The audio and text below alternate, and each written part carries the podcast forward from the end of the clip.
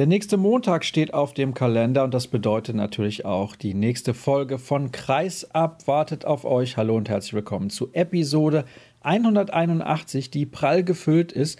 Gleich zwei Interviews der Woche haben wir für euch, unter anderem mit Hartmut Meyerhofer, dem Trainer des Zweitligisten SG BBM Bietigheim. Die sind am vergangenen Wochenende, am Freitag genauer gesagt, in die DKB Handball Bundesliga aufgestiegen. Und außerdem begrüße ich Patrick Grötzky, den Rechtsaußen der Rhein-Neckar-Löwen. Und wir sprechen natürlich noch über den Pokalsieg des deutschen Meisters, aber auch über die Partie der Löwen gestern bei den Füchsen in Berlin. Und im zweiten Teil der Sendung ist Tamo Schwarz zu Gast von den Kieler Nachrichten. Am vergangenen Donnerstag gab es das Nordduell zwischen dem THW Kiel und der SG Flensburg-Handewitt. Auf diese Paarung schauen wir ein wenig genauer und natürlich auf das, was bei den Zebras so los ist. Aber ich habe gerade schon gesagt, gestern gab es auch ein Topspiel in der Hauptstadt. In Berlin empfingen die Füchse die Rhein-Neckar-Löwen und darüber spreche ich jetzt mit der Kollegin Ninja Priesterjan von der Berliner Morgenpost. Hallo Ninja. Hallo Sascha.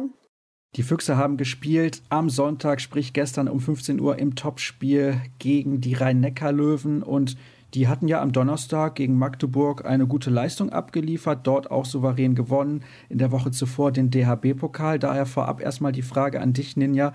Welche Erwartungen hattest du denn an diese Partie? Waren die Füchse für dich ein guter Außenseiter oder doch ein bisschen mehr? Ehrlich gesagt nicht viel mehr. ich habe die Rhein-Neckar-Löwen klar favorisiert gesehen, auch aufgrund des starken Spiels gegen Magdeburg eben. Und natürlich hatten die Füchse auch in Wetzlar gewonnen, was auch mit der momentanen Konstellation mit den vielen Verletzten nicht so leicht war. Und ich glaube auch gerade deshalb, weil jetzt kommen viele Spiele hintereinander weg. Der Fokus liegt ein bisschen auch auf dem Europapokal. Habe ich gedacht, sie versuchen jetzt, was geht. Und allzu viel wird aber nicht gehen. So, das habe ich ehrlichkeitshalber vor dem Spiel gedacht. Ja, also die Vorzeichen dann relativ eindeutig. Alles sprach für einen Erfolg der Rhein-Neckar-Löwen, aber am Ende haben sich die Füchse mit 29 zu 23 durchgesetzt. 12 zu 11 stand es zur Pause und dann in der zweiten Halbzeit fand ich bemerkenswert, wie die Füchse das fast schon runtergespielt haben. Fantastische Leistung. Ja, in der Tat. Also ich fand die erste Halbzeit auch schon sehr gut. Also es ging ja direkt los in der zweiten Minute mit einer Parade von Silvio Heinevetter der, glaube ich, Hector Duré, der nun wirklich ein guter Schütze ist, genau zwei Treffer bei sieben Versuchen erlaubt hat. Also alle anderen hat er gehalten, die waren nicht daneben oder so, die hat er alle gehalten.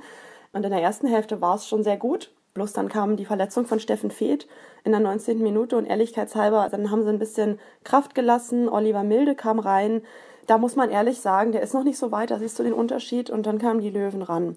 Und dann habe ich zur Halbzeit wirklich gedacht, okay, ein netter Versuch, haben sie gut mitgehalten, die erste Hälfte, aber das ist jetzt gegessen, das schaffen sie nicht zu halten. Und wie die dann aus der Kabine gekommen sind und ein Paul Drucks, der auch erst seit einer Woche wieder spielt nach seinem Bänderriss, Fabian Wiede und Paul Drucks haben im Rückraum ein Tempospiel aufgezogen, dass die Rhein-Neckar-Löwen immer nur hinter dem Ball hergeschaut haben und es überhaupt nicht geschafft haben, da hinterherzukommen und haben das dann tatsächlich auch die ganze Hälfte durchgezogen, obwohl sie ja durchgespielt haben. Es war wirklich stark und dazu die Defensivleistung und Silvio Heinevetter am Tor. Also so ein gutes Spiel von den Füchsen, auch in der Konsequenz über 60 Minuten habe ich lange nicht gesehen. Und vor allem hat Silvio Heinevetter das Torhüter-Duell auch klar für sich entschieden. Nicht nur die sieben Meter hat er entschärft, dann von Gudjon Wallo Sigurdsson, Andi Schmid und Jerry Tolbring, sondern er hat ja auch einige andere Bälle gehalten. Du hast gerade die Wurfversuche von Kim Ekdal-Duré angesprochen. Andreas Palika und Michael Appelgren auf der anderen Seite gelten als vielleicht das beste Torhüter-Duo der Liga und kamen auf unter zehn Paraden. Also da müssen wir nicht drüber diskutieren. Das Torhüter-Duell ging klar an die Füchse Berlin. Genau, auf jeden Fall. Ich war ehrlich gesagt ein bisschen irritiert, warum er nicht mit Appelgren angefangen hat, also der Nikola Jakobsen, weil im letzten Spiel, als die Rhein-Neckar-Löwen die Füchse in Mannheim wirklich komplett auseinandergenommen haben, da war der Appelgren der Faktor, der war dermaßen gut, der hat den jeden zweiten Ball, glaube ich, weggenommen.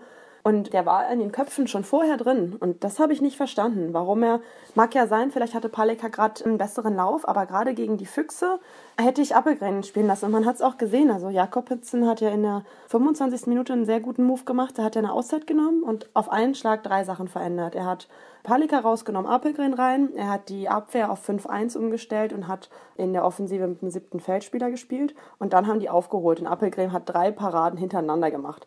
Und das habe ich nicht verstanden. Also warum er in der zweiten Hälfte nicht, ist er nicht bei ihm geblieben, was einfach dann auch egal war. Aber dass er ihn nicht hat anfangen lassen, war mir nicht klar. Also hätte mich interessiert, wie hätte ich ihn mal fragen sollen. Vielleicht ein bisschen zu viel Bauchgefühl bei Nikolai Jakobsen, weil er sagt, danach entscheidet er grundsätzlich eigentlich. Ja, bloß das Bauchgefühl bei den Füchsen wäre bei mir halt gewesen. Also ich mache ja auch nichts anderes als Bauchgefühl. da hat er auch den größeren Handballverstand. Da hätte ich den einfach genommen, weil schon auch Velimir Petkovic hat in einer Pressekonferenz vor dem Spiel auch so explizit auf Appelgren hingewiesen. Also vor dem hätten sie, glaube ich, sehr viel Respekt gehabt. Zum Glück für die Füchse hat sich Nikola Jakobsen anders entschieden. Du hast übrigens gerade eben erwähnt, Steffen Feeth musste früh raus mit einer Verletzung. Den hat man dann in der zweiten Halbzeit ja schon auf der Bank sitzen sehen, in Zivil sozusagen. Was hat er denn und fällt er länger aus? Muss er vielleicht sogar die Saison schon komplett abschreiben? Also es ist noch nichts fest. Heute gibt es wohl einen MRT-Termin und heute Abend oder morgen gibt es dann Informationen, was er hat. Es sah nicht gut aus. Also ich habe mir im Fernsehen auch die Wiederholung nochmal angesehen. Kim Ekdal-Duré ist ziemlich, ja, ich sag mal, gestürmt gekommen, hat den Abschluss gesucht. Ähm, dann gab es so ein bisschen Trubel, weil teilweise Paul Drucks ein bisschen an seinem Trikot hing und Ektal Duré halt volles Rohr mit Drucks irgendwie an sich dran in Steffen Feeth reingerannt ist. Und dann, glaube ich, mit dem Bein irgendwie in seinem Knie hängen geblieben ist und dadurch Steffen Feeths Knie sich so verdreht. Und es ist wohl was am linken Innenband, auf jeden Fall wohl was kaputt. Also er musste rausgetragen werden und hat auch ziemlich gewimmert wohl und war aber nachher, also er ging jetzt nicht direkt ins Krankenhaus oder so, er war dann nachher geduscht und im Anzug wieder da, auch ohne Krücken oder so und ist gehumpelt. Also das spricht jetzt für mich dafür, dass jetzt nichts war, was man sofort operieren müsste oder sowas. Aber es sah jetzt nicht so gut aus. Also ich könnte mir jetzt nicht vorstellen, dass der am Wochenende beim EHF-Pokal dabei ist. So, einfach nur vom Gefühl her, aber ich bin kein Arzt. Das wäre für Steffen Feeth sehr, sehr ärgerlich. Er wechselt ja im Sommer zu den Rhein-Neckar-Löwen und jetzt steht am kommenden Wochenende ja auch noch das Final Four im ERF Cup an. Da sprechen wir gleich drüber, Ninja. Lass uns zunächst aber noch auf eine interessante Personalie schauen, nämlich Johann Koch. Das ist ein dänischer Kreisläufer. Ich bin ganz ehrlich, den hatte ich irgendwie gar nicht auf dem Schirm. Sechs Tore bei sieben Versuchen. Ist er die Lösung für das Kreisläuferproblem bei den Füchsen? Mm, naja, also es ist so, er ist jetzt dieses Mal gut in Szene gesetzt worden, muss man sagen. Seit Fabian wieder auf Rückraummitte spielt, ist das einfach dieses Kreisläuferspiel besser geworden, weil Fabi das gut drauf hat, die Leute zu sehen und die Pässe ankommen zu lassen. Johann Koch ist seit der Rückrunde da, hat auch schon einige Male gespielt. Der ist gekommen, weil der Ignacio Plaza Jiménez sich ja einen Kreuzbandritz geholt hatte und hat jetzt bislang immer so 50-50 mit Erik Schmidt gehabt und seit Erik Schmidt sich eben auch verletzt hat, musste er durchspielen. Und ich habe den Eindruck, dass das dem sehr gut tut. Oder dass er dadurch Selbstbewusstsein sammelt. Und er war in der Schweiz auch schon so als, die haben den immer als Bösewicht mit rustikalem Auftreten in der Medienlandschaft beschrieben. Sehr unbarmherzig, der hat eine unheimliche Energie, hast du ja wahrscheinlich dann gestern auch gesehen. So ein bisschen vielleicht die Energie, die Velimir Petkovic bei Erik Schmidt manchmal ein bisschen fehlt, der ja eher so ein ruhiges Kreisläuferspiel hat. Ja, und stellt gute Sperren, der macht sich da gut. Also mich freut es für ihn, dass er jetzt da so zum Zug kommt, obwohl es natürlich heftig ist, dass er eigentlich jetzt komplett alleine da spielen muss. Und nach aktuellem Stand ist es auch so, dass er die Füchse am Saisonende wieder verlässt. Übrigens, ich weiß nicht, ob dir das aufgefallen ist. Wenn wir beide uns unterhalten, dann sprechen wir recht häufig über verletzte Spieler bei den Füchsen. Das ist ja schon sehr auffallend. Jetzt hat sich auch ein Neuzugang im Vorfeld schon verletzt, nämlich Simon Ernst, zweiter Kreuzbandriss innerhalb kürzester Zeit. Bob Hanning ist da relativ offensiv mit umgegangen, hat gesagt, der VfL Gummersbach hätte ihn nicht einsetzen dürfen und das kann doch alles nicht sein. Ich glaube, da ist er ein bisschen über die Grenze hinausgeschossen. Wie bewertest du diese Sache? Ja, Bob Hanning hatte das in dem Spiel gegen Gummersbach schon angedeutet. Also das ist ein ganz interessanter Punkt. Bevor Simon Erz sich überhaupt verletzt hatte, ich glaube, das war sein viertes Spiel, nachdem er wieder genesen war, da war er schon sehr, sehr sauer, weil Simon Ernst 60 Minuten durchgespielt hat. Also er sagt, die Belastung ist einfach zu lange. Also er meinte, nach so einer Verletzung darfst du jemanden nicht so dauerhaft so lange belasten. Und letztendlich hat er das ja irgendwie vorhergesehen. Er hat wohl auch mit dem Trainer nochmal gesprochen und mit dem Management gesprochen, weil er wollte, dass sie damit aufhören. Simon Erz war in der Phase für Gummersbach auch, auch einfach sehr wichtig, aber da hatte Hanning schon damals was gesagt und dann hat er sich erst verletzt. Ich glaube, deshalb war die Wut noch größer, weil er es gewusst hat, weil er was gesagt hat, weil nichts passiert ist, weil er diesen Spieler schon gekauft hatte und den jetzt einfach nicht hat und der kommt obendrauf auf diese Verletzungsliste, die einfach schon so, so ewig lang jetzt ohnehin schon ist. Ne? Und deswegen kann ich das schon verstehen. Wer Bob Hanning kennt, der schießt dann da sowieso gerne mal los. Und einfach, er hat halt vorher auch mit den Verantwortlichen gesprochen und hat sich dann darüber geärgert. Und ich, ich kann es auch nachvollziehen, weil der Spieler ja letztendlich auch in dem Moment schon, also er, er fällt ihm ja jetzt auch aus für eine halbe Saison. Also letztendlich hatten sie ja dann schon beide so ein bisschen die Verantwortung für diesen Spieler. Da hast du sicherlich nicht unrecht. Trotzdem ist es insbesondere für den Spieler sehr, sehr ärgerlich. Der hatte sich gerade zurückgekämpft und hatte auch direkt wieder ordentliche Leistung gebracht und dann in Berlin sicherlich auch die Perspektive in der Nationalmannschaft mal so richtig anzugreifen und dann erneut diese schwere Verletzung. Das ist natürlich sehr, sehr schade. Nochmal an dieser Stelle, das hatten wir, glaube ich, vor einigen Wochen schon mal gesagt, alles Gute an Simon Ernst, dass er relativ bald wieder auf der Platte stehen kann. Genau, auf jeden Fall. Also am schlimmsten ist es letztendlich für den Spieler und Paul Drucks hat ja eine ähnliche Geschichte. Wer hat mir denn das letztens mal gesagt? Ich glaube, das war Bjarki Ellison, der Linksaußen von den Füchsen. Der hatte ja auch, ich glaube, eine Verletzung an der Wade und ist relativ lange damit raus gewesen und hat das auch absichtlich gemacht, weil er meinte, also er ist jetzt niemand, der hier rumjammert oder sagt, ich komme noch nicht zurück, obwohl es geht, aber er meinte, es ist einfach, der Körper ist das Kapital und es ist wichtig, dass du nicht zu früh zurückkommst. Er meinte, gerade junge Spieler tendieren dazu, weil sie sich noch nicht so selber einschätzen können, zu früh zurückzukommen und dann halt eine Folgeverletzung zu haben. Und ich glaube, das ist das, wo dann einfach die Trainer und Verantwortlichen das Auge haben müssen. Was halt, glaube ich, auch nicht immer so leicht ist im Abstiegskampf oder ne, im Kampf um Titel. Jeder will ja spielen, jeder sagt, der kann schnell mal eine Tablette einschmeißen und es geht. Das ist, denke ich, so ein Thema, was sportübergreifend eines ist. Da wurde zuletzt ja auch drüber diskutiert. Kai Wandschneider hat da einige interessante Aussagen getroffen. vielleicht habe ich im Sommer mal die Möglichkeit, mich mit ihm ein bisschen länger zu unterhalten. Das ist ja jemand, der immer mal über den Tellerrand hinausschaut und sicherlich das ein oder andere dazu zu sagen hat. Und er trainiert eine Mannschaft, die nicht im Europapokal mit dabei ist. Apropos Europapokal, Ninja. Ich habe es eben gesagt, am Wochenende steht das EAF Cup Final vor in Magdeburg auf dem Programm. Die Füchse spielen im Halbfinale gegen Frisch auf Göppingen und der SCM trifft auf Chambéry. Wer ist denn nun Favorit bei diesem Turnier und wie schätzt du die Chancen der Füchse ein? Weil im Moment haben sie einen Lauf, aber zwei Spiele innerhalb von 24 Stunden für diesen schmalen Kader, das könnte ein bisschen happig werden.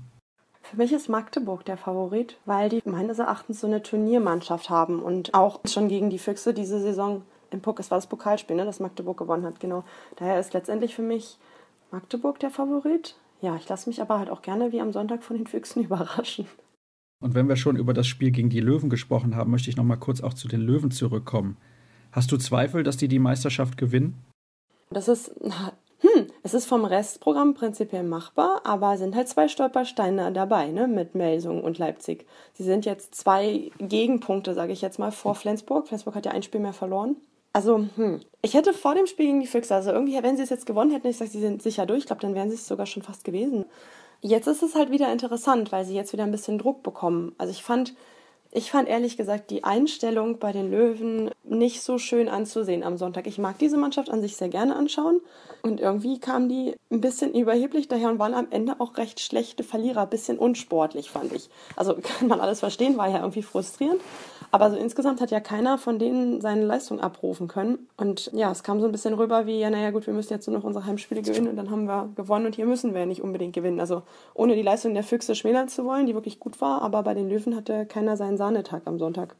Also, wenn du mich fragst, ich bin ganz ehrlich, das ist meine Meinung, die Löwen werden das jetzt relativ souverän runterspielen und wahrscheinlich gar keinen Punkt mehr abgeben. Und sie haben ja auch noch den leichten Vorteil, was die Tordifferenz angeht. Gefühlt ein Punkt Vorsprung mehr, also auf die SG Flensburg-Handewitt. Und es ist ja auch nicht gesagt, dass die Flensburger bis zum Saisonende, wobei es der Spielplan eigentlich hergibt, ohne Verlustpunkt bleiben werden. Ninja, vielen herzlichen Dank für deine Einschätzung rund um diese Partie und all das, was mit den Füchsen zu tun hat. Erste kurze Pause in unserer XXL-Ausgabe an diesem Montag. Gleich sind wir zurück hier bei Kreisab. Nachdem wir jetzt eben ausführlich über die Topspiele der Rhein-Neckar-Löwen in den letzten Tagen gesprochen haben, kommen wir zum nächsten Duell zweier Spitzenmannschaften, das in den vergangenen Tagen auf dem Programm stand. Der THW Kiel empfing letzte Woche Donnerstag die SG Flensburg-Handewitt und die Gäste aus Flensburg haben sich relativ souverän, wie ich finde, mit 29 zu 25 durchgesetzt. Zur Pause führten sie bereits mit fünf Treffern und dieses Spiel das analysieren wir jetzt und dazu habe ich in der Leitung den Kollegen Tamo Schwarz von den Kieler Nachrichten. Hallo Tamo. Hallo Sascha. Ja, ich habe es gerade gesagt. Relativ souverän ist zumindest meine Meinung. Wie bewertest du denn das Spiel? Ja, also ich glaube, am Ende waren sich alle einig, auch die Spieler und der Trainer vom THW, dass es ein verdienter Sieg der SG Flensburg-Handewitt war. Nichtsdestotrotz ist es ja wie im Handball immer so, dass es natürlich einige Knackpunkte gibt dass ein Spiel auch anders laufen kann, anders kippen kann. Ähm, das ist natürlich immer sehr viel Spekulation, aber beispielsweise hatte der THW eben in der ersten Halbzeit und auch danach noch relativ viel Pech mit Pfostentreffern, Lattentreffern. wenn das Spiel nach einer Schwächeperiode nicht mit 10 zu 15 in die Pause geht, äh, ja, wer weiß, wie es dann läuft. Oder wenn nach der Pause, als der THW mit einem 3 zu 0 Lauf dann die Chance hat, von 10 zu 15 auf 14 zu 15 zu verkürzen und Nikola Bielik per Tempo-Gegenstoß nicht an Matthias Andersson scheitert, sieht das auch vielleicht alles anders aus. Da gab es so zwei, drei Knackpunkte, Wendepunkte im Spiel. Da könnte es eben anders weitergehen, aber das ist ja immer Spekulation. Insgesamt war es ein verdienter Sieg. Lass uns ruhig mal sprechen über die Szenen, die du da gerade angesprochen hast. Beispielsweise Pfostenwurf von Raúl Santos, erinnere ich mich dran. In der ersten Halbzeit hätte er, glaube ich, den Ausgleich markieren können, so gegen Ende des ersten Durchgangs und auch diese Chance von Nikola Bielik frei vor Matthias Andersson.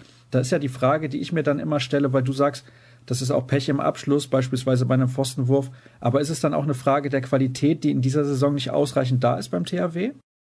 Ja, das finde ich, die Schublade aufzuziehen, finde ich immer ein bisschen zu einfach, weil es auch schon andere Spiele gegeben hat, wo Santos dann sechs oder sieben Tore macht und wo dann der Dreher reintrudelt und nicht gegen Pfosten geht und alle sagen, der ist zurück bei seiner alten Stärke und der trifft wieder und der ist wieder selbstbewusst und der nimmt sich diese Würfe und der variiert in seinen Würfen. Und jetzt ist er eben gegen Pfosten gegangen. Natürlich kann man hinterher sagen, wenn, wenn er das nicht zulässig macht, dann ist es das 11 zu 11 und geht nicht weiter Richtung 10 zu 15. Man muss bei Nikola Bielik aber auch dazu sagen, es hat ja einen Grund, dass der in der ersten Halbzeit nicht gespielt hat, weil der Schulterprobleme hatte, eigentlich kaum werfen konnte.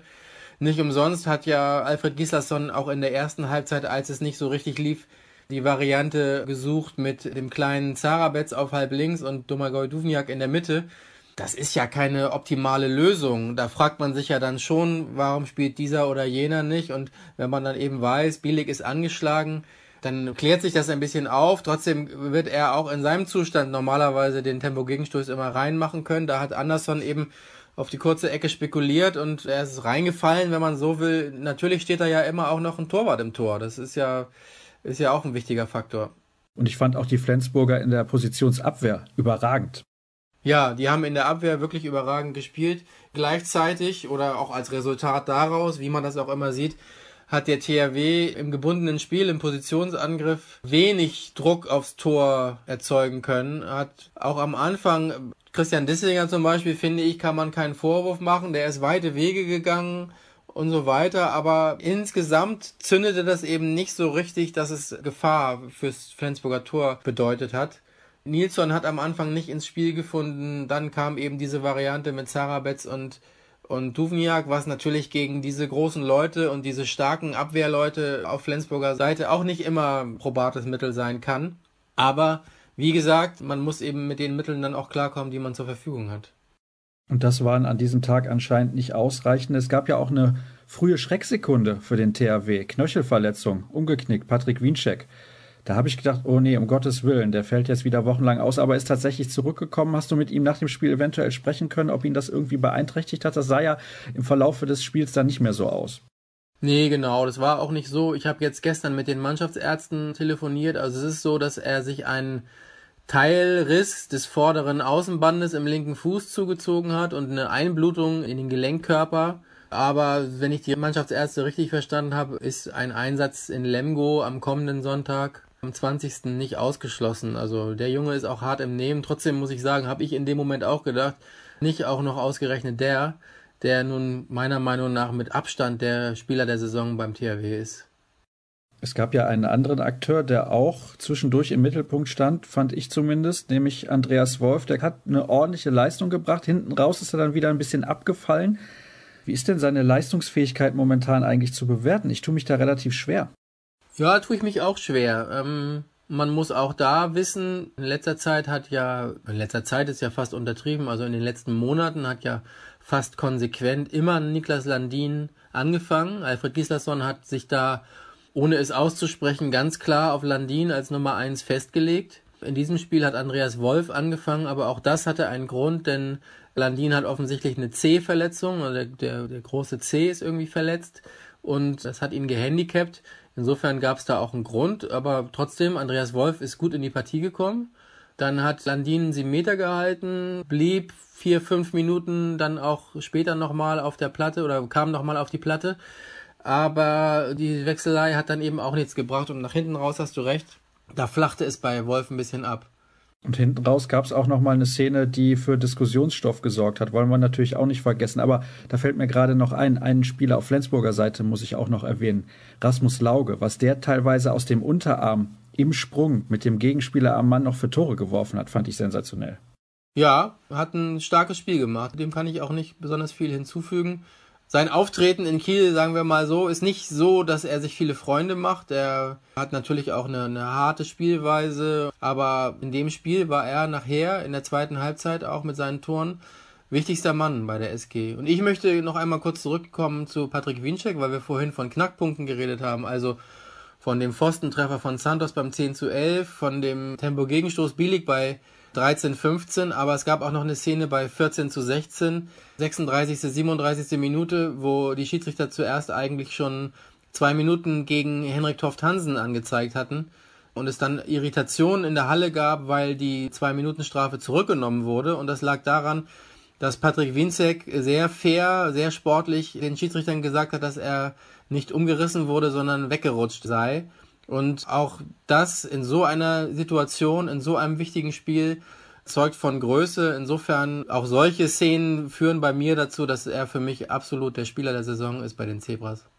Das ehrt ihn absolut und ich kann mich noch relativ genau an die Szene erinnern und wunderte mich dann hinterher, was ist denn da passiert, denn das war nicht ganz so klar, aber Toft Hansen ist auf dem Feld geblieben und wie gesagt, das ehrt auf jeden Fall Patrick Wiencheck.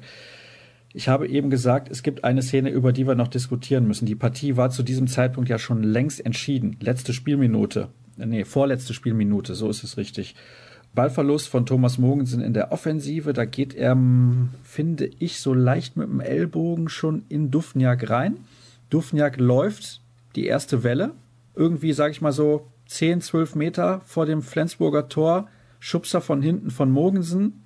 Dadurch kommt Dufniak zum Stolpern, fällt hin und als er dann ja so in der Bewegung ist, nicht aufzustehen, weil seine Füße waren oben, tritt er so aus Richtung Mogensen. Dann haben beide die rote Karte gesehen. Wie bewertest du diese Szene? Nee, haben nicht beide die rote Karte gesehen. Duvniak hat die rote oh, Karte gesehen, Mogensen hat eine Zwei-Minuten-Strafe bekommen.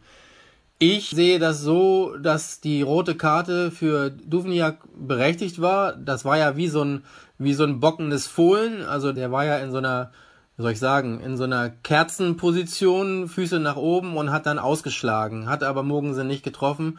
Trotzdem ist das meiner Meinung nach ganz klar. Das ist ja, wir haben auch gerätselt, wie nennen wir es? Ich habe das jetzt dann Versuch einer Tätlichkeit genannt und dafür kann man eine rote Karte geben. Muss dazu aber auch sagen, dass es zwischen den beiden Spielern im Spielverlauf schon einige Situationen gab und bei dem Spielstand in der Minute wenn Sebastian Firnhaber meterweit weg über links den Tempo-Gegenstoß läuft und abschließt, ohne Beteiligung des Balles, so ein Foul von Mogensen an Duvniak braucht die Welt auch wirklich nicht. Insofern hätte ich, glaube ich, beide mit Rot rausgeschickt.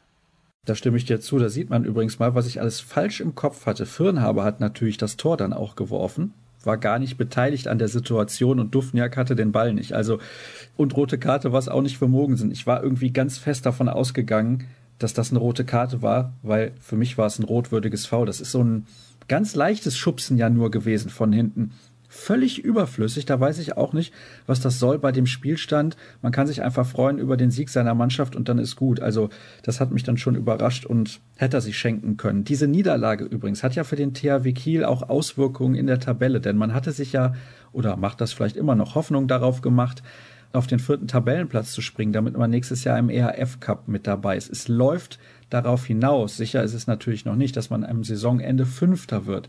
Das könnte bedeuten, nächstes Jahr Kiel nicht international dabei. Welche Konsequenzen hätte das denn für den Verein? Ja, das, das hätte natürlich mental und vom, vom ganzen Prestige her enorme Konsequenzen.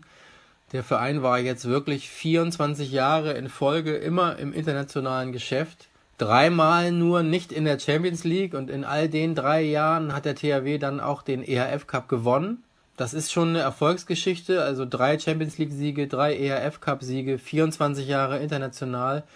Das wäre schon ein Prestigeverlust. Was das Finanzielle angeht, wurde ja schon viel drüber geredet. Da ist natürlich ohnehin das Verpassen der Champions League auch schon ein Faktor. Ich kann das nicht genau beziffern. Es wird immer so gesagt, so um und bei 1,5 bis 2 Millionen Euro. Wobei man dann ja auch rechnen kann, dass natürlich der ERF Cup auch wieder was reinspült. Es ist nicht unwahrscheinlich, wenn man die letzten Jahre betrachtet, dass der THW sich womöglich ja auch erfolgreich um die Ausrichtung des Final Four im ERF Cup bewerben würde und den Zuschlag auch bekäme. Das ist jetzt wieder sehr viel Spekulation, aber da könnte man sicherlich auch einiges kompensieren. Insgesamt wäre es aber einfach für das Selbstverständnis dieses Clubs und fürs Prestige, für die eigene Mentalität ein Riesendämpfer. Und wenn dazu noch Holstein Kiel in die Fußball-Bundesliga aufsteigen würde, also finanziell, du scheinst da relativ entspannt zu sein. Ich sehe das schon kritisch. Ja, also wenn ein Verein wie der THW ein Jahr ohne internationales Geschäft nicht überstehen sollte, wer denn dann? Das muss man ja auch mal sagen. Es ist ja es ist ja nicht so, dass der THW als Unternehmen natürlich auch einen Plan B hat für solche Fälle. Es wurde schon mal drüber geredet, eben solche Dinge wie diese Helden des Handballs, also diese, diese Test-Spaßspiele gegen Barcelona, dass man sowas ja noch machen könnte. Es ist schon ein Saisoneröffnungstag geplant mit der TSV Hannover Burgdorf als Gegner und mit einem Tag des Handballs sozusagen und solche Dinge. Also man würde sicherlich nicht die gesamte Summe kompensieren können, aber doch sicherlich schon ein Stück.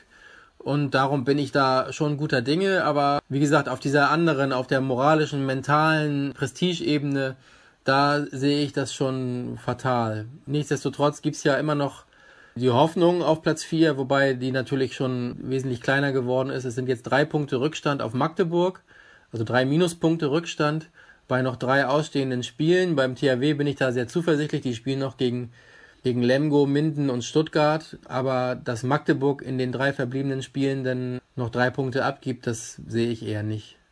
Magdeburg hat zwar jetzt auch bei den Löwen verloren und davor beim Final Four im DHB-Pokal ebenfalls gegen den deutschen Meister, aber in der Liga zuletzt ja monatelang fast ungeschlagen und dementsprechend auch da, wie du angesprochen hast, unwahrscheinlich, dass sie noch viele Punkte liegen lassen.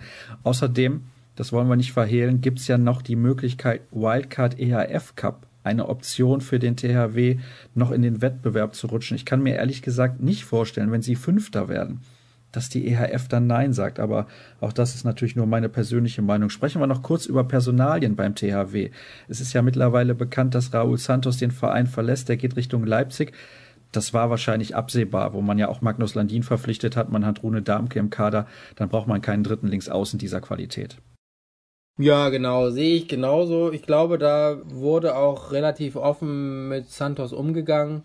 Das ist ein relativ normaler Vorgang. Übrigens ist es ja auch so, dass Emil Frend Öforsch zur HSG Wetzlar wechselt. Auch da wurde mit offenen Karten gespielt. Man setzt auf Rune Darmke, man hat mit Magnus Landin einen weiteren hoffnungsvollen Jungstar sozusagen noch geholt und es wäre vielleicht ja auch angesichts der verpassten Champions League und des Personaletats ja eigentlich ein unnötiger Vorgang mit drei Linksaußen in die neue Saison zu gehen.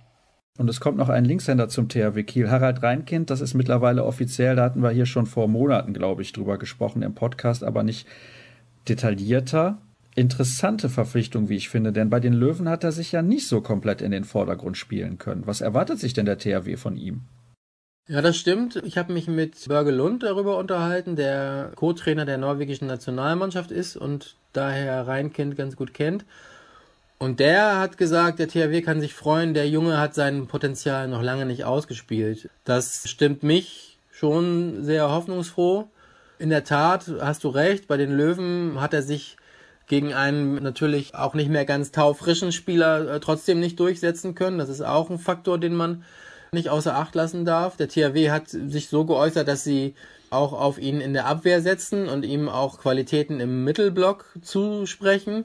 Habe ich mich sehr drüber gewundert, weil das jetzt auch nicht unbedingt eine Position ist, in der er bei den Löwen in Erscheinung getreten ist. Also ich bin da schon gespannt, aber Börgelund hat, glaube ich, da in Norwegen einen ganz guten Blick auf die Dinge und insofern muss man mal sehen, was der THW dann aus Harald Reinkind rausholt. Und wahrscheinlich auch deutlich mehr Kompetenz als wir beide, oder Tamo? Ich hoffe das für ihn. Aber da er als Trainer in Bodø in Nord, Nord, Nord, Nord, Nord Norwegen schon sehr viel erreicht hat und auch als erster Trainer eines nordnorwegischen Vereins Pokalsieger geworden ist und so weiter und ja auch beim THW einiges erreicht hat, gehe ich einfach mal stark davon aus. Und wir müssen dann in den nächsten Jahren noch einiges an Kompetenz zulegen. So einfach ist das. Ja, ich weiß gar nicht. Haben wir uns eigentlich schon über Philipp Biecher als Co-Trainer und dann designierten Nachfolger von Alfred Gislason unterhalten, als wir das letzte Mal miteinander gesprochen haben? Oder müssen wir das jetzt noch nachholen? Ich kann mich nicht erinnern, bin ich ganz ehrlich. Ich überlege auch gerade, ich glaube, wir haben es angerissen.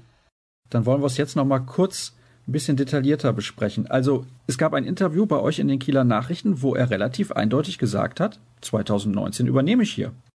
Ja, genau. Ich habe mich gegen dieses Interview nicht gewehrt. Ich habe meine Fragen gestellt und Vorher gab es eine Pressemitteilung des Vereins, in der Philipp Jicher als Co-Trainer präsentiert wurde mit einem über mehrere Jahre laufenden Vertrag.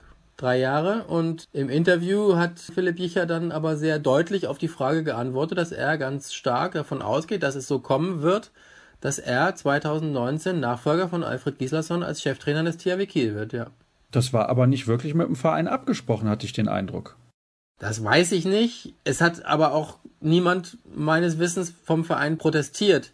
Ich weiß nicht, ob, ob, die, ob die interne Regelung so war, dass sie eben in der Pressemitteilung nur verkünden, was jetzt erstmal Sachlage ist und sozusagen billigend in Kauf nehmen bei Nachfragen, dass Philipp dann einfach auch ehrlich darauf antwortet. Ich kann mir jetzt auch nicht vorstellen, dass das gar nicht abgesprochen war. Insofern ist das für mich jetzt so schwer zu beurteilen, aber wie gesagt, ich weiß auch aus vorherigen Interviews mit Alfred Gislason, dass er sich Philipp als Nachfolger sehr gut vorstellen kann, sich das gewünscht hat, diese Regelung auch mit protegiert hat. Insofern gibt es da ja offensichtlich auch eine interne Einigkeit.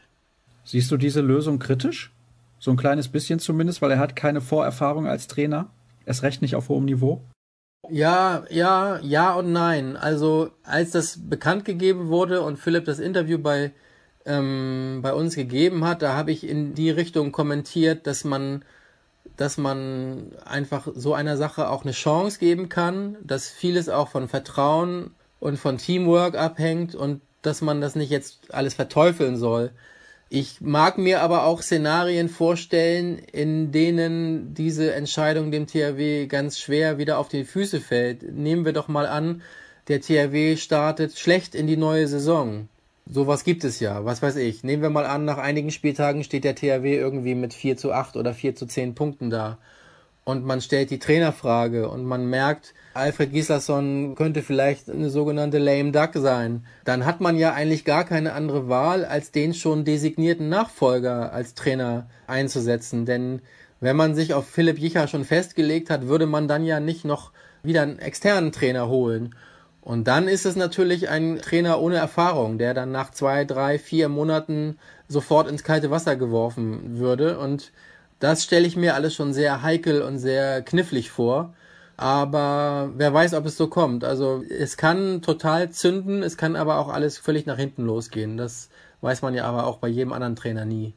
Eben, du kannst auch einen Lubomir Franjes holen oder einen Dago Sigurdsson. Das kann genauso in die Hose gehen. Von daher müssen wir da einfach ein bisschen Geduld zeigen und mal abwarten, wie sich das dann irgendwann in der Zukunft, ist ja noch ein bisschen hin, mit Philipp Biecher entwickeln wird. Tamo, vielen herzlichen Dank für deine Einschätzungen zur Partie zwischen dem THW Kiel und der SG Flensburg-Handewitt und natürlich auch zu den Zebras im Speziellen und dann soll es das gewesen sein mit den Expertenteilen in dieser Ausgabe. Kurze Pause und gleich gibt's dann das Interview der Woche. Eine kleine Besonderheit gibt es ja heute in Episode 181 von Kreis ab. Gleich zwei Interviews der Woche warten auf euch und das erste führe ich nun mit dem Trainer der SG BBM Bietigheim, Hartmut Meyerhofer. Hallo Hartl. Hallo. Erstmal herzlichen Glückwunsch zum zweiten Aufstieg schon in die DKB Handball Bundesliga. Am vergangenen Freitag habt ihr den TV Emstetten geschlagen mit 38 zu 33 und damit ja den Gang in die erste Liga perfekt gemacht. Große Party gab es am Wochenende in Bietigheim. Ja, vielen Dank erstmal. Ja, wir haben am Freitag ausgiebig gefeiert. Das war ein sicherlich sehr besonderer und auch emotionaler Tag und das wird auch immer bleiben. Und auch die Szenen in der Halle und rund um die Arena danach, ich glaube, die wird keiner von uns so schnell vergessen. War es ein anderer Aufstieg als vor einigen Jahren für dich? So emotional, weil du gerade so den Eindruck erwächst, als wäre es nochmal spezieller? Nein, ich denke, man, man kann beides nicht vergleichen. Das war vor fünf Jahren war es meine erste Saison in der zweiten Liga, die natürlich dann gleich auch mit einem Aufstieg zu krönen. Das war damals schon phänomenal. diese Saison unter nahezu ganz anderen Voraussetzungen auch, womit niemand auch äh, im entferntesten damit gerechnet hätte, war das schon durchaus auch was Besonderes, auch mit dem Hintergrund, dass es meine letzte Saison in Bietigheim sein wird. Also waren beides ganz besondere Momente. Aber man muss dazu sagen, es war verhältnismäßig souverän. Drei Spieltage vor Schluss mit 15 Minuspunkten auf dem Konto hinter einem klaren Favoriten, der dieser Rolle auch gerecht geworden ist, nämlich der Bergische AC. Alle anderen Mannschaften in der Liga habt ihr deutlich distanziert. Sieben Punkte auf den dritten. Das ist eine relativ eindeutige Geschichte. Ja, ich denke auch, dass vier Spieltage vor Ende festzustehen als Aufsteiger, das ist einmal natürlich schon nicht normal damit hat auch bei uns in keinster Weise irgendjemand auch damit gerechnet im Vorfeld der Saison. Wir hatten natürlich ganz andere Zielsetzungen und wenn man letztendlich auch bedenkt, dass wir doch einiges an Erfahrung im Vorfeld der Saison verloren haben und junge Spieler dazu bekommen haben, war das so sicherlich nicht zu erwarten. Jetzt vier Spieltage vor Ende schon festzustehen, ist aber etwas, was eine wirklich außergewöhnliche Mannschaft, die wirklich sehr hart dafür gearbeitet hat, sich auch verdient hat. Und ihr stellt die beste Offensive der zweiten Liga. Ist das so euer Prunkstück für alle, die nicht so viel mit der zweiten Liga zu tun haben und auch die Spiele natürlich nicht sehen konnten? Wobei einige gibt es ja mittlerweile bei Sport Deutschland TV dann auch zu sehen, aber ich nehme an, die wenigsten unserer Hörer werden jetzt einige Spiele deines Clubs gesehen haben in dieser Spielzeit. Ja, wenn man unsere Mannschaft so ein bisschen kennt, dann muss man natürlich auch sagen, es fehlt uns an Körpergröße, an Gewicht und an Erfahrung. Von dem her gilt es natürlich schon äh, zu versuchen, diese Dinge gut auszugleichen. Und wenn man die Statistik etwas bemüht, dann äh, ist es, wie du es gesagt hast, wir haben äh, den besten Angriff mit den meisten geworfenen Tore. Ich glaube, wir haben das beste Tempospiel der Liga. Wir haben die meisten Stils in der Abwehr und ich glaube, das sagt schon einiges über unsere Spielweise aus. Also wir suchen schon unseren Erfolg über eine sehr aggressive, aktive Abwehr und dann geht es ins schnelle Umschaltspiel in Angriff. Und das resultiert daraus, dass wir immer relativ viele Tore auch werfen. Ich denke auch, diese Art zu spielen passt auch sehr, sehr gut zu unserer Mannschaft. Und das ist natürlich auch die Spielweise, wie, ähm, wie ich es mir vorstelle, ja, wie wir auch versucht haben, jetzt so die neuen Spieler, die wir für uns gewinnen konnten, auch, auch zu uns äh, zu bekommen, ja. Welche Spieler passen am besten zu, zu uns ins Spielsystem? Du hast ja vor einiger Zeit, also es war nicht vor zwei, drei Wochen, sondern vor einiger Zeit schon bekannt gegeben, dass du den Verein zu Saisonende verlassen wirst. Hattest du damals nicht irgendwie die Befürchtung, das könnte sich sehr negativ auf die sportlichen Leistungen deiner Mannschaft auswirken? Ja, man weiß nie, in welche Richtung so eine Entscheidung dann auch geht. Also diese Gefahr war natürlich auch da, gar keine Frage. Auf der anderen Seite glaube ich, ähm, die Jungs auch ganz gut einschätzen zu können. Und von dem her hatte ich durchaus grundsätzlich ein ganz gutes Gefühl, dass es nicht so ist, dass ja die Saison dann irgendwie so dahin plätschert, sondern ich hatte schon das Gefühl, und es war nach den ersten Spielen schon ersichtlich, dass die Mannschaft sehr gefestigt war, dass die Mannschaft für sich selber auch eine Zielsetzung auch hat und die auch unbedingt erreichen will. Und ich hatte auch das Gefühl, dass wir grundsätzlich eine sehr gute Zusammenarbeit haben als Trainer und Mannschaft und dass das trotzdem uns nicht zurückwerfen wird. Und entsprechend ist es dann auch so gekommen. Diese Entscheidung, die ist ja wohl überlegt gewesen. Also man könnte ja denken, wenn man zum zweiten Mal mit einer Mannschaft innerhalb von wenigen Jahren in die Bundesliga aufsteigt, möchte man da weiterarbeiten. Warum tust du das trotzdem nicht? Ja, es war wirklich eine wohlüberlegte Entscheidung. Ich hatte bei der SG fünf wirklich sehr schöne Ereignis- und erfahrungsreiche Jahre erleben dürfen, in denen wir als gesamtes Team im Rahmen unserer Möglichkeiten wirklich das Maximale herausgeholt haben. Und diese Erfahrung will ich auch überhaupt nicht missen. Fünf Jahre sind aber für einen Trainer eine lange Zeit und ich hatte für mich einfach das Gefühl, dass es nun Zeit für was Neues ist. Und es ist ja teilweise auch so, wenn Trainer lange irgendwo arbeiten, muss man häufig die Spieler wechseln, damit da ein neuer Flow, sage ich mal, reinkommt und man spricht ja dann häufig von neuen Impulsen, die gesetzt werden müssen. Aber ist das tatsächlich so, dass es irgendwann auch eine Abnutzung gibt, die du als Trainer auch spürst, dann wenn du fünf Jahre mit den gleichen Spielern, also mit dem relativ gleichen Kader zusammengearbeitet hast? Ich hatte jetzt für mich nicht das Gefühl, dass Abnutzungserscheinungen da waren. Überhaupt nicht.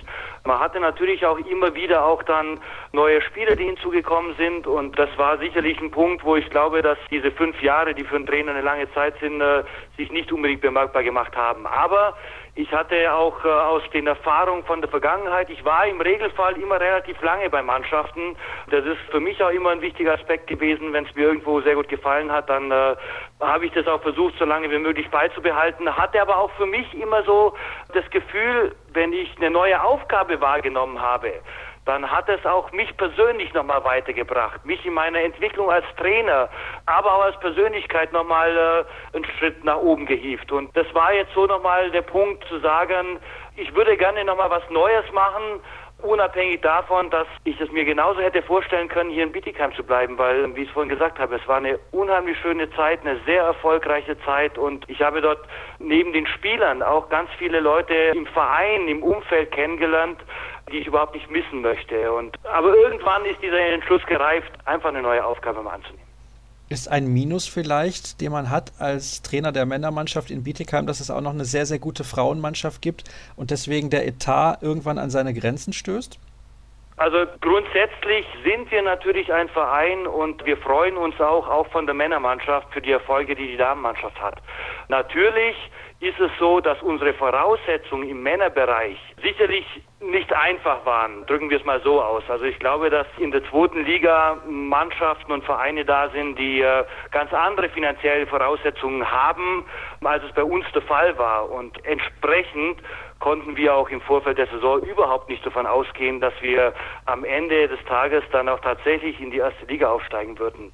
Und natürlich hat man als Trainer immer gewisse Zielsetzungen mag vielleicht auch mitgespielt haben, bei so einer Entscheidung vielleicht nochmal einen nächsten Schritt auch dann zu gehen, aber ähm, hatte sicherlich jetzt nicht das Ausschlaggebende, wo man dann sagt, man hat vielleicht bei anderen Vereinen bessere Möglichkeiten. Ich für mich habe sehr, sehr gerne mit allen Mannschaften in diesen fünf Jahren, die ich hatte und alle Spiele, die ich betreut habe, sehr, sehr gerne zusammengearbeitet und auch dieses Arbeiten mit jungen Spielern, dieses Entwickeln von jungen Spielern, ist, glaube ich, sicherlich auch eine gewisse Stärke von mir.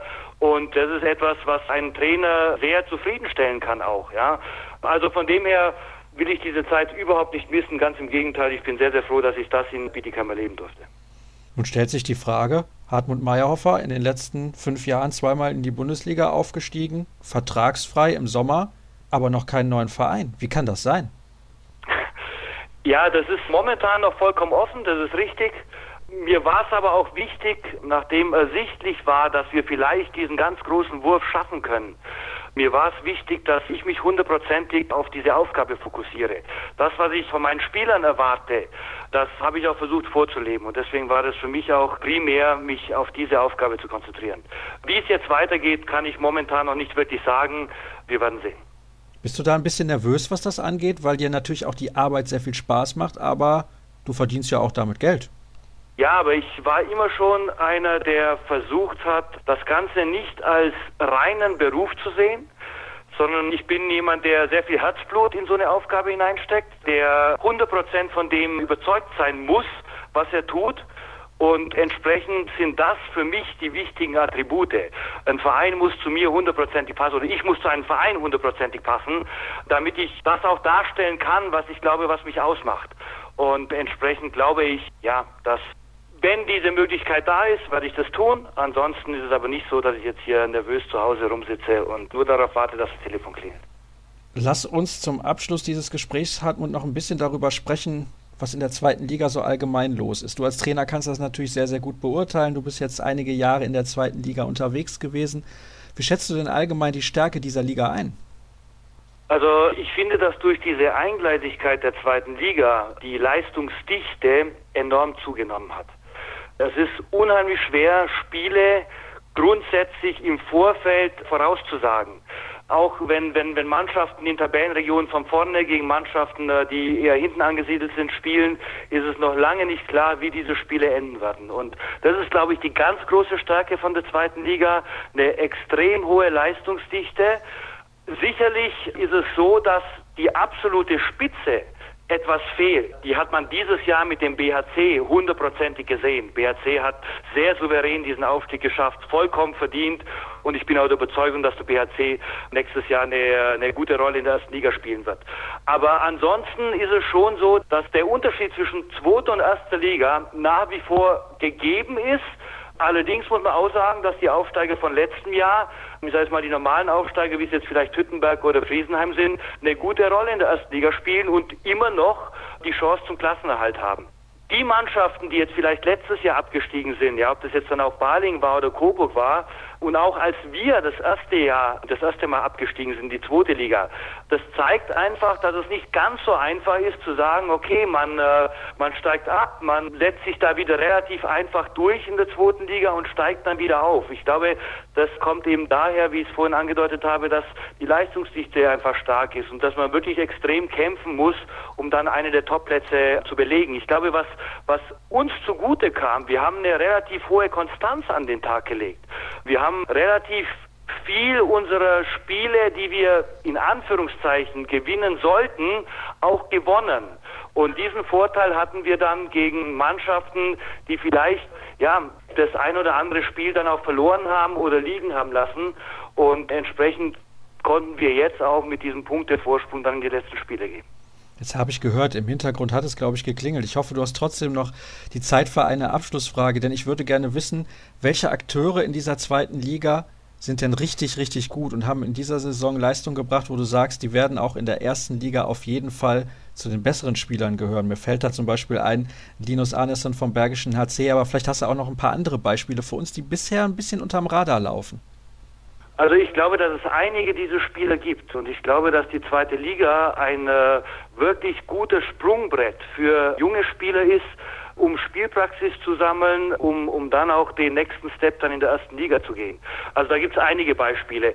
Ich sehe Linus Arneson auch als einer der Top-Spieler in dieser Liga, weil er ein kompletter Spieler ist, der unheimlich viel Handball-Sachverstand auf das Spielfeld bringt, der eine Persönlichkeit ist. Also das ist sicherlich jemand, der auch in der ersten Liga eine sehr, sehr gute Rolle spielen wird. Dazu gehören natürlich auch Spieler wie Sabas Sabas, ja, der nach Minden wechselt, der als wirklich junger Spieler dieser Liga auch seinen Stempel aufgedrückt hat als Torschützenkönig. Da gehören auch ein Thomas Babak vom BHC dazu. Äh, also es gibt einige Spieler, die hier wirklich auch, die man nennen kann, auch gerade Spieler, die, die noch in einem jungen Alter sind, aber hier auch schon auf einem gewissen Maß gefordert werden. Ich würde mich freuen, wenn du noch ein, zwei Namen für uns hast, denn das klingt sehr spannend. Also wenn ich letztendlich auch Spieler aus meiner Mannschaft nennen kann, ich finde, dass unser Torwart äh, Domenico Ebner, der aus der dritten Liga eigentlich kam, vor zwei Jahren hier zu uns eine wirklich außergewöhnliche Runde auch gespielt hat und für uns auch ein wichtiger Faktor war, warum wir dann auch hier vorne dann auch mit dabei waren. Und ansonsten denke ich, dass es einige Spiele noch gibt, die wir in den nächsten Jahren sicherlich noch in der ersten Liga sehen werden. Darauf freue ich mich schon, denn du hast ja angesprochen, die zweite Liga ist auf jeden Fall von der Leistung her noch ein bisschen besser geworden und die Aufsteiger haben ja, wie in dieser Saison beispielsweise Hüttenberg oder auch die Eulen aus Ludwigshafen, bisher überzeugt und haben beide durchaus noch realistische Chancen auf den Klassenerhalt. Hartmut, ich danke dir recht herzlich für dieses Gespräch und natürlich nochmal herzlichen Glückwunsch zum Aufstieg in die DKB Handball Bundesliga. Ich habe es aber eben schon gesagt. Wir haben noch ein zweites Interview der Woche für euch. Und nach einer kurzen Pause begrüße ich dann von den Rhein-Neckar-Löwen den Rechtsaußen der Nationalmannschaft Patrick Rötzky. Auf geht's in den letzten Teil der heutigen Ausgabe, die schon relativ lang geworden ist, aber sie wird noch ein klein wenig länger, denn jetzt begrüße ich in der Leitung recht herzlich Patrick Gotzki von den Rhein-Neckar-Löwen. Hallo. Hallo Sascha, grüß dich. Ja, eigentlich hatte ich letzte Woche mal angefragt, aber da hattest du so viel zu tun. Wie viele Interviews hast du seit dem Pokalsieg gegeben? Ja, direkt nach dem Spiel natürlich schon, schon ein paar, dann die Tage danach auch noch. Also ganz genau zähle ich das nicht, aber waren schon ein paar, ja. Dann hattet ihr auch noch zwei Spiele. Wir haben am Anfang der Sendung über eure Partie bei den Füchsen Berlin gesprochen, dann Heimspiel gegen Magdeburg, da muss man ja auch noch nach Berlin fahren, dann wie gesagt ein paar andere Termine, aber ich freue mich, dass es geklappt hat und ja, lass uns noch mal kurz eingehen auf euer Spiel bei den Füchsen. Ich hatte ehrlich gesagt gedacht, dass ihr das relativ souverän gewinnen werdet. War das vielleicht auch so ein Punkt in eurer Herangehensweise, der für die Niederlage gesorgt hat, oder würdest du das komplett bestreiten? Ja, das glaube ich nicht. Wenn man sich unsere Historie anschaut in Berlin, dann äh, sah das auch die letzten Jahre nie ganz so souverän aus. Wir haben ja meist oder relativ oft dort Punkte liegen lassen, haben letztes Jahr einen Punkt geholt, ich glaube das Jahr davor verloren. Einmal war es nur der Fall in den letzten Jahren, dass wir ja da auch mal deutlich gewinnen konnten. Deshalb ja, hatten wir eigentlich schon immer Probleme in Berlin. Wir haben jetzt mal auf den neuen Boden dort gehofft, weil der Parkett ein paar von uns gestört hat. Aber es hat leider, leider nicht so funktioniert, wie, wie wir es wie wollten. Ja, über die ganze Spielzeit eigentlich kein wirklich gutes Spiel von uns und deshalb kann man dann auch in Berlin leider nichts holen. Ich konnte die erste Halbzeit leider nicht sehen. Muttertag. Ja, da kann man mal auf Handball ja. verzichten für ein paar Minuten. Und dann habe ich irgendwann gesehen, du hast einen sieben Meter geworfen habe mir gedacht, da muss aber vorher einiges passiert sein. Ja, das stimmt natürlich. Ich hatte, ich glaube, in der letzten Saison zwei sieben Meter, das Jahr davor drei sieben Meter. Das sagt, glaube ich, schon, schon viel aus, dass da einige vorher verwerfen müssen. Und äh, ja, so war es gestern auch, dass wir leider drei sieben Meter verworfen hatten. Heine hatte einen ganz, ganz starken Tag, nicht nur vom 7-Meter-Strich, sondern von allen Positionen über das gesamte Spiel. Und ja, das hat sich dann auch daran gezeigt, dass ich mal einen 7-Meter-Strich durfte oder musste, besser gesagt. Nun kennt man das ja von dir. Du bist ja nicht das erste Mal hier bei mir zu Gast, dass du generell sehr locker bist und dir das nicht so ausmacht, wenn man auch mal ein Spiel verloren hat. Aber trotzdem, ihr habt gestern ein durchaus wichtiges Spiel in der Bundesliga verloren. Trotzdem habe ich irgendwie den Eindruck, dass du und ihr als Mannschaft auch mittlerweile nach den beiden gewonnenen Meisterschaften ganz anders mit solchen Niederlagen umgeht. Ist vielleicht das auch der Schlüssel gewesen, endlich diesen Hamburg-Fluch zu besiegen? Ja, vielleicht zum einen, dass wir einfach eine gewisse Sicherheit haben, dass wir die zwei Meisterschaften im Rücken haben. Wir eben mittlerweile auch wissen, wie es ist, große Titel zu holen, uns vielleicht nicht so einen Riesendruck mehr machen, wie es vielleicht noch vor einigen Jahren war, gerade in, in Hamburg, sondern äh, ja einfach dahin gehen und unsere Leistung zeigen wollen und dass darauf der volle Fokus liegt und auf nichts anderes. Und das war sicher in Hamburg auch nochmal was Entscheidendes. Und ihr seid sehr ausgeruht nach Hamburg angereist. Ihr hattet relativ lange kein Spiel vorher. Ja, das war ehrlich gesagt auch ein bisschen komisch. Wir hatten, ja, ich glaube, zweieinhalb Wochen kein Spiel. Das Bundesligaspiel in Hannover war unser letztes Spiel vor dem Final Four in Hamburg. Da weiß man ja auch manchmal nicht so richtig, ob es dann gut oder schlecht ist, wenn man das ganze Jahr eigentlich gewohnt ist, fast jeden dritten Tag oder zumindest zweimal in der Woche zu spielen und auf einmal so eine lange Pause dazwischen liegt. Aber sicher war es dann zumindest so, dass wir aus den Spielen keine Blessuren mit nach Hamburg genommen haben, weil die zwei Wochen äh, oder zweieinhalb Wochen da schon genug Zeit waren. Und äh, es war eine neue Situation, aber wir haben richtig gut trainiert, zwei Wochen lang, konnten da auch mal ein bisschen Gas geben und das hat uns offensichtlich gut getan.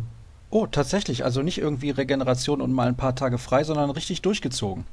Ja, wir hatten schon die Wochenenden, also Samstag, Sonntag dann jeweils frei. Aber gerade in der ersten Woche haben wir sehr, ja, hat sich wie eine kleine Vorbereitung sogar angefühlt, war sehr, sehr intensiv, viel, viel Gegenschüsse trainiert, ja, viel, viel Läuferisches und einfach im physischen Bereich noch ein bisschen was, was gemacht, was wir eben oder was sonst die ganze Saison über schwer ist, in dem Umfang zu machen, weil wir eben dafür zu viele Spiele haben und das hat wirklich gut getan nochmal. Ich weiß nicht, ob du die Sendung von letzter Woche gehört hast, denn ich weiß, du hörst gerne mal rein. Der Kollege Stefan Flom hat gesagt, so wie die Rhein-Neckar-Löwen auch in Hamburg aufgetreten sind, Champions League Final Four 2019 ganz sichere Nummer für die Rhein-Neckar-Löwen. Ja, also ich habe es natürlich gehört, wie eigentlich jede Woche, aber ja klar, ist ein weiter Weg und jetzt haben wir erstmal andere Ziele natürlich. Ich finde aber auch, dass wir für nächstes Jahr, auch wenn Gerade der Abgang von Hendrik Pekeler uns sehr schmerzt, aber wir haben uns, glaube ich, sehr, sehr, sehr gut verstärkt mit Jesper Nielsen und Ilya Butovic. Das war ein richtig gute Spieler, vor allem für die Abwehr nochmal geholt. Steffen Fey, der sich leider gestern verletzt hat. Schauen wir mal, wie schwer das ist. Hoffen wir natürlich auch, dass er dann in der Vorbereitung schon wieder bei uns mit einsteigen kann. Und noch Janne Kohlbacher natürlich, ein ganz wichtiger Mann, wird er, glaube ich, für uns in den nächsten Jahren am, am Kreis, gerade offensiv. Sieht die Mannschaft ziemlich gut aus. Aber wir wissen alle, dass in der Champions League ja wahrscheinlich acht, neun Mannschaften die Möglichkeit haben, von der Qualität her ins Final Four einzuziehen. Und mit der Belastung durch die Bundesliga wird es immer ein ganz harter Weg, aber es ist natürlich ein Riesentraum von uns und ein ganz großes Ziel, vor allem nach den ja, nicht so erfolgreichen Jahren in der Champions League, jetzt in diesen und in den letzten zwei Jahren auch. Naja, in dieser Saison hatte das ja auch spezielle Gründe, warum es nicht gereicht hat. Ich denke, sportlich hättet ihr mit Kielce auf jeden Fall mithalten können, wenn er nicht sogar leichter Favorit gewesen wäre in diesen beiden Duellen. Aber das lassen wir jetzt mal beiseite oder schieben wir mal beiseite, dieses Thema. Da haben wir hier im Podcast ja auch schon sehr, sehr oft drüber diskutiert. Es ist nun so, auch was diesen Kader angeht, du bist ja nun schon sehr lange bei den Rhein-Neckar-Löwen und hast auch diese Zeit mitgemacht, unter Jesper Nielsen der Däne, also nicht der Spieler, sondern der, der Geldgeber damals, der euch finanziert hat auch. Und da hattet ihr ja auch einen sehr, sehr starken Kader. Aber dieser Kader, den ihr jetzt dann in der kommenden Saison habt, auch, der ist in der Breite, würde ich fast sagen, das Beste, was ihr jemals hattet, zumindest in deiner Zeit bei den Löwen? Ja, in der Breite kann man das, glaube ich, schon so sagen. Wir sind dann auf ganz vielen Positionen sehr gut besetzt. Wir müssen jetzt mal schauen, was noch auf Rückraum rechts passiert, weil uns der Harald Reinkind verlassen wird. Das ist sicherlich kein einfaches Unterfangen, da jetzt jemand zu finden, der ein adäquater Ersatz ist und auch Alex Pettersson unterstützen kann. Aber klar, wenn man gerade die Kreisverposition anschaut mit Kohli und äh, Jesper Nielsen, dann die Abwehr, die wir theoretisch hinstellen können mit Redon Guardiola, Ilja Butovic, Jesper Nielsen auch und Alex Pettersson auf, auf Halb. Dazu kommt noch Mess Menzer, der auch sehr gute Saison dieses Jahr spielt und äh, sich vor allem in der Abwehr richtig, richtig stark entwickelt hat. Sieht es schon sehr gut aus. Trotzdem, und gerade das haben, glaube ich, die letzten Jahre auch gezeigt, dass es immer ein bisschen Zeit braucht, bis eine Mannschaft zusammenwächst. Und der Kern unserer Mannschaft spielt jetzt schon, oder unserer derzeitigen Mannschaft spielt jetzt ja auch schon einige Jahre so zusammen. Und ich glaube, das ist ein großes Erfolgsgeheimnis von uns, dass wir einfach uns in- und auswendig kennen. Und das kann man natürlich dann nächstes Jahr von Anfang an nicht erwarten, aber ich glaube, die Spieler, die kommen, die haben auch so eine Qualität, sich da gleich mit einzubringen und gleich da in die Systeme recht schnell reinzukommen. Lass uns mal wieder auf diese Saison zurückkommen, denn 2019 und die Saison 2018, 2019, das ist ja alles noch ein bisschen hin. Ihr habt noch vier Spiele in der Liga zu absolvieren und drei davon zu Hause. Da seid ihr generell Favorit. Dann noch bei Erlangen müsst ihr antreten jetzt am kommenden Sonntag. Also, das ist euer Titel, den ihr verlieren könnt, wenn ihr es jetzt nicht packt. Stimmst du mir dazu? ja, wir sehen es nicht so, dass wir was verlieren können, sondern wir wollen den Titel gewinnen und das ist das Einzige, was für uns zählt jetzt noch im, am Ende der Saison. Sicher haben wir keine ganz einfachen Aufgaben auch, weil in Erlangen ist auch nie ganz einfach. Aber da sind wir wieder bei dem Thema, über das wir auch am Wochenende in Hamburg viel gesprochen haben. Wenn wir unsere Leistung abrufen können in, in all den Spielen, dann wird es für alle Mannschaften ganz, ganz schwer, uns zu schlagen. Und das muss unser Ziel sein in den, in den nächsten vier Spielen. Da muss man deutlich sehen, auch auf dem Spielfeld, um was es für uns geht und, und um was es für die anderen Mannschaften geht. Weil wir können das Größte erreichen, was man in Deutschland erreichen kann. Und das muss man dann, finde ich, auch auf dem Spielfeld sehen. Und es wäre das erste Double der Vereinsgeschichte, also auch nochmal was ganz, ganz Spezielles. So viel steht fest. Lass uns nochmal ein bisschen über dich persönlich sprechen. Ich habe letzten Freitag ein sehr, sehr interessantes Interview von dir gesehen bei Radio Regenbogen. Ich habe jetzt auch irgendwie mitbekommen, du hast geheiratet oder wirst heiraten. Und wie sieht das da aus? Vielleicht kannst du mich da ein bisschen auf den neuesten Stand bringen. ja, das kommt erst noch im Sommer. Wir nutzen die Sommerpause, um ja nach einiger Zeit, nach elfeinhalb Jahren Beziehung, kann man, glaube ich, mal einen Schritt weitergehen und deshalb wird im Sommer geheiratet, genau. Hat sie denn wenigstens sofort Ja gesagt? ja, das war, war, zum Glück, war zum Glück der Fall. Ja, weil manchmal ist das so, nach elfeinhalb Jahren, dann sagen die, jetzt hast du so lange gewartet, habe ich auch gar keine Lust mehr. Aber du wirst dann mit einem großen Kreis feiern oder bist du jemand, der das dann eher so privat hält, ein kleiner Kreis und das muss dann auch gut sein? Ja, ich sag mal so ein mittlerer Kreis. Ich bin jetzt nicht so der Riesenfan davon, eine ein Riesending zu machen. Aber ich hoffe, das macht man nur einmal im Leben. Und äh, deshalb möchte man schon auch Leute dabei haben, die, ja, die einen das ganze Leben über begleitet haben, mit denen man sein ganzes Leben bisher was zu tun hatte und viele Freunde auch, die einem wichtig sind. Und deshalb wird es dann so ein mittlerer Kreis, würde ich es nennen. Warum ich frage, das hat einen speziellen Hintergrund, denn ich möchte gerne ein bisschen aufzeigen, wie lange du eigentlich auch schon dabei bist und du kommst ja so langsam aber sicher an dein Karriereende. Es wird noch einige Jahre dauern, um Gottes Willen. Also ich möchte dir jetzt nicht nahelegen, zurückzutreten, aber hast du manchmal selber das Gefühl, oh, ich bin jetzt verflucht lange auch schon dabei? Ja, es geht ehrlich gesagt. Ich finde, es geht alles immer richtig, richtig schnell und wenn man sich dann mal wieder in Ruhe mal hinsetzt und überlegt, was in den ersten Jahren so, so passiert ist in, in, der, ja, in der Handballkarriere, sportlich wie auch privat, dann äh, denkt man schon mal, oh, das ist eigentlich schon ganz lange her und so, so lange kommt es einem noch gar nicht vor. Und gerade am Wochenende in Hamburg wurde es einem natürlich nochmal vor Augen geführt, weil es für mich jetzt auch schon das neunte Mal war, dass ich dabei war beim Final Four. Und ja, diese Gedanken, wenn man sich die mal wieder in den Kopf ruft, dann, dann merkt man, dass, dass, dass es schon echt lange ist, aber mir kommt es noch gar nicht so, so sehr lange vor, ehrlich gesagt. Was mir nämlich auch aufgefallen ist in diesem Interview bei Radio Regenbogen bei den Kollegen. Du machst jetzt nebenbei Konkurrenz für Kreisab mit deiner Ausbildung, neben dem Sport? Ah, Konkurrenz würde ich es nicht nennen. ich bereite mich ja, du hast ja das Karriereende angesprochen und ich bereite mich vielleicht ein bisschen schon darauf vor. Ich möchte einfach auch was anderes machen neben Handball. Nur Handball zu spielen reicht mir ehrlich gesagt nicht. Ich brauche auch was für meinen Kopf und deshalb möchte ich auch für die Zeit nach der Karriere gewappnet sein und mache da eben im Moment ein Studium. Aber das ist dann auch im Bereich Sport oder mit Sport verbunden, weil du hast da irgendwas erzählt vom Mannheimer Morgen, weil der Kollege Marc Stevermüher der Bank wahrscheinlich jetzt schon seine Stelle. Ja, ich glaube, ich bin bei Mannheimer Morgen mit meinem dualen Studium. Da braucht man ja ein Unternehmen. Also bei uns läuft es so ab, dass man drei Monate im Unternehmen ist und drei Monate in der Hochschule. Und der Mannheimer Morgen ist in dem Fall mein Unternehmen, aber ich werde da die Redaktion ehrlich gesagt gar nicht sehen, sondern ich laufe durch andere Abteilungen durch, wie die Personalabteilung, wie das Anzeigenmanagement, der Kundenservice. Lernt man eher solche Abteilungen kennen, die, die zu dem ganzen Konzern auch dazugehören. Ich bin ein bisschen überrascht, weil insbesondere dein Mitspieler Andi Schmid, der hat ja vor einiger Zeit so einen Artikel geschrieben, was die Belastung angeht im Handballsport. Da wurde jetzt aktuell auch mal wieder drüber diskutiert. Ich glaube, das Thema wird uns auf Jahre noch verfolgen.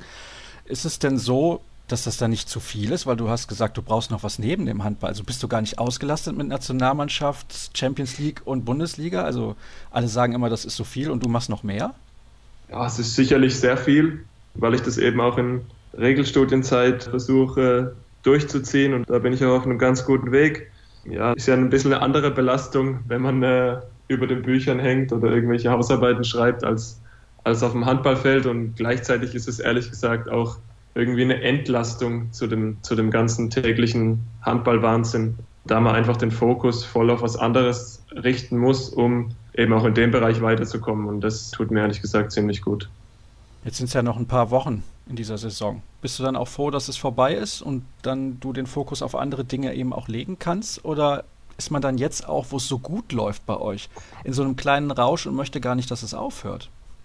Oh, jetzt denke ich ehrlich gesagt nicht darüber nach, dass es toll wäre, wenn das, wenn das jetzt aufhört.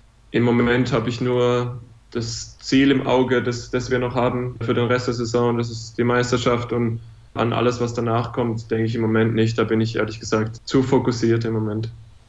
Dann lass uns nochmal über ein ganz anderes Thema sprechen. Das werde ich in den nächsten Wochen häufiger mal hier zum Thema machen, nämlich die Tatsache, dass drei französische Clubs in der Champions League den Sprung ins Final Four geschafft haben und keine deutsche Mannschaft. Ich hätte gerne eine Einschätzung dazu auch von dir. Ja, also erstmal haben das die Leute, die sich ein bisschen mehr mit dem Handball beschäftigen, auch außerhalb von Deutschland, glaube ich, schon seit ein, zwei Jahren gesehen, dass die französische Liga stark im, im Kommen ist. Vor allem nachdem die spanische Liga nicht mehr ganz so, ganz so stark ist wie in den früheren Jahren. Eben ja viele Spieler, die sich in Spanien getummelt haben, eher nach Frankreich gegangen sind und natürlich auch nach Deutschland, aber der Großteil oder mehr, mehr von den Spielern eben in Frankreich untergekommen ist. Dazu werden Vereine in Frankreich auch stark von den Kommunen unterstützt, was es auch ein bisschen einfacher macht für die, für die Vereine.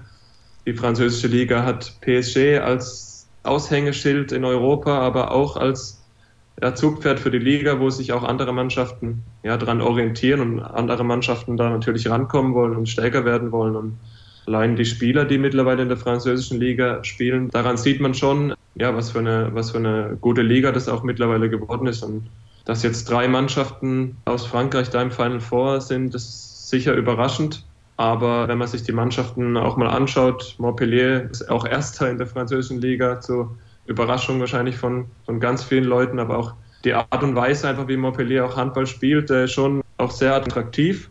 Die Liga hat nur 14 Mannschaften, die sind früher fertig, zum Beispiel vor Weihnachten, die fangen deutlich später an als die Bundesliga, haben zwar einen Pokalwettbewerb mehr, aber haben insgesamt, glaube ich, schon auch eine geringere Belastung, als wir es in Deutschland haben. Die haben feste Spielpläne, wo einfach geregelt ist, dass die Liga unter der Woche, Mittwoch oder Donnerstag spielt und die Champions League-Spiele am Wochenende stattfinden. Ich glaube, diese, diese ganzen Konstellationen helfen der Liga und gerade den Mannschaften, die jetzt im Champions League Final Four vertreten sind, diese Ziele erreichen zu können. Also würdest du nicht sagen, dass die französische Liga generell an der deutschen vorbeigezogen ist? Ah, das glaube ich nicht. Ja, wenn man unsere Spiele zum Beispiel gegen Nantes anschaut, wir hätten in Nantes eigentlich gewinnen müssen, haben dort unentschieden gespielt. Das Spiel zu Hause, ja, muss man mal vielleicht ein bisschen nebenbei betrachten, weil es für uns und für Nantes eigentlich um nichts mehr ging und beide so ein bisschen mit der B-Mannschaft gespielt haben. Aber auch in den letzten Jahren haben wir gegen Montpellier immer gut ausgesehen, haben da eigentlich fast immer gewonnen. ja, die haben diese Saison, glaube ich, ein spezielles Jahr, Montpellier, haben sich auch nochmal richtig stark verstärkt, haben auch was richtig Gewachsenes, ähm, das über Jahre gewachsen ist, haben einen sehr guten Trainer. Aber ich glaube, auch im EHF Cup sieht man ja auch, dass die Breite in der deutschen Liga schon nochmal stärker ist als in der französischen Liga. Aber sicher haben die, die drei Vereine äh, eine ganz starke Saison in der Champions League gespielt bisher. Und in der kommenden Saison habt ihr ja einen der vier Plätze sicher, wenn man Stefan Flom Glauben schenken darf. Von daher. Ja, schön wär's. Ja. Ja, also ich bin sehr gespannt, wie das dann auch ist von der Stimmung her in Köln am letzten Mai-Wochenende. Da werden wir hier bei Kreisab natürlich auch dann drüber berichten, denn es ist das zweite Jahr in Folge und es ist nicht so, dass die französischen Fans normalerweise zum Champions League Final Four in Scharen gepilgert werden. Ganz im Gegenteil, es war eigentlich immer eine sehr, sehr kleine Gruppe an französischen Fans und dementsprechend ja, könnte das schon anders werden als in den vergangenen Jahren. Da war es auch normalerweise so, da hat man zu diesem Zeitpunkt gar keine Tickets mehr bekommen. Auch das hat sich ein bisschen gewandelt. Ja, ich danke dir recht herzlich. Wie gesagt, relativ spontan haben wir das noch auf die Reihe bekommen und dann soll es das gewesen sein mit Episode 181 von Kreisab. Alle weiteren Infos, das wisst ihr wie immer unter facebook.com slash kreisab, bei Twitter at kreisab.de oder auch bei Instagram zu finden unter dem Hashtag Kreisab. Das war's. Nächste Woche hören wir uns dann wieder. Macht's gut.